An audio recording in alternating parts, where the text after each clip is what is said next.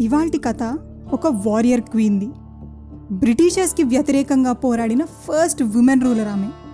ఎంతోమంది వీరుల కథలలాగే తన కథ కూడా చరిత్ర పేజీల్లో ఎక్కడో తప్పిపోయింది.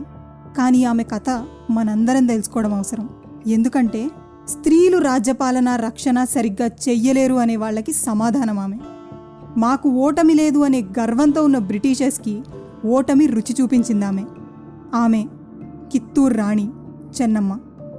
చెన్నమ్మకి ఫిఫ్టీన్ ఇయర్స్ అప్పుడే కిత్తూరు రాజుతో పెళ్ళయింది. వాళ్ళకొక బాబు కూడా పుట్టాడు. కానీ ఆ తర్వాత ఆ రాజు బాబు ఇద్దరు చనిపోయారు.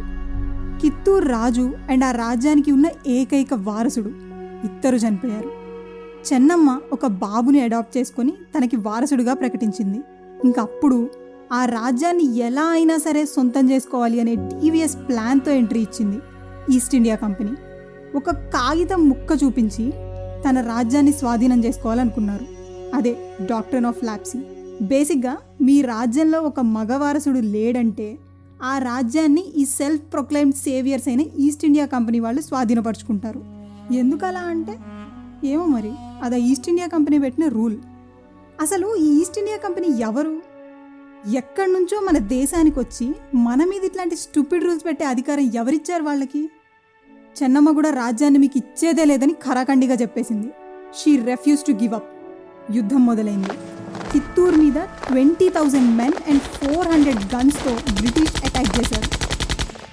అంతమంది అటాక్ చేసినా చెన్నమ్మ పట్టుదల కోల్పోలేదు. షీ క్రష్ ద బ్రిటిష్ అంతేకాదు ఇద్దరు బ్రిటిష్ ఆఫీసర్స్ని క్యాప్చర్ చేశారు కూడా. బ్రిటిష్కి ఇండియాలో ఫస్ట్ డిఫీట్ అది. వాళ్ళ సెల్ఫ్ ఇన్ఫ్లేటెడ్ ఈగో బాగా దెబ్బతింది. అప్పటికి కిత్తూరు మీద దాడులు చేయకుండా మమ్మల్ని ప్రశాంతంగా బతకనిస్తామని ప్రామిస్ చేస్తే ఆ బ్రిటిష్ ఆఫీసర్స్ని వదిలేస్తా అని చెప్పింది కూడా. లీవ్ కిత్తూర్ ఎలోన్ అని అడిగింది is that too much to ask for Britishers కూడా ఫస్ట్ ఆమె చెప్పిన దానికి ఒప్పుకొని వాళ్ళ ఆఫీసర్స్ని వెనక్కి తీసుకున్నారు. కానీ మూడు నెలల్లోనే మళ్ళీ అటాక్ చేశారు.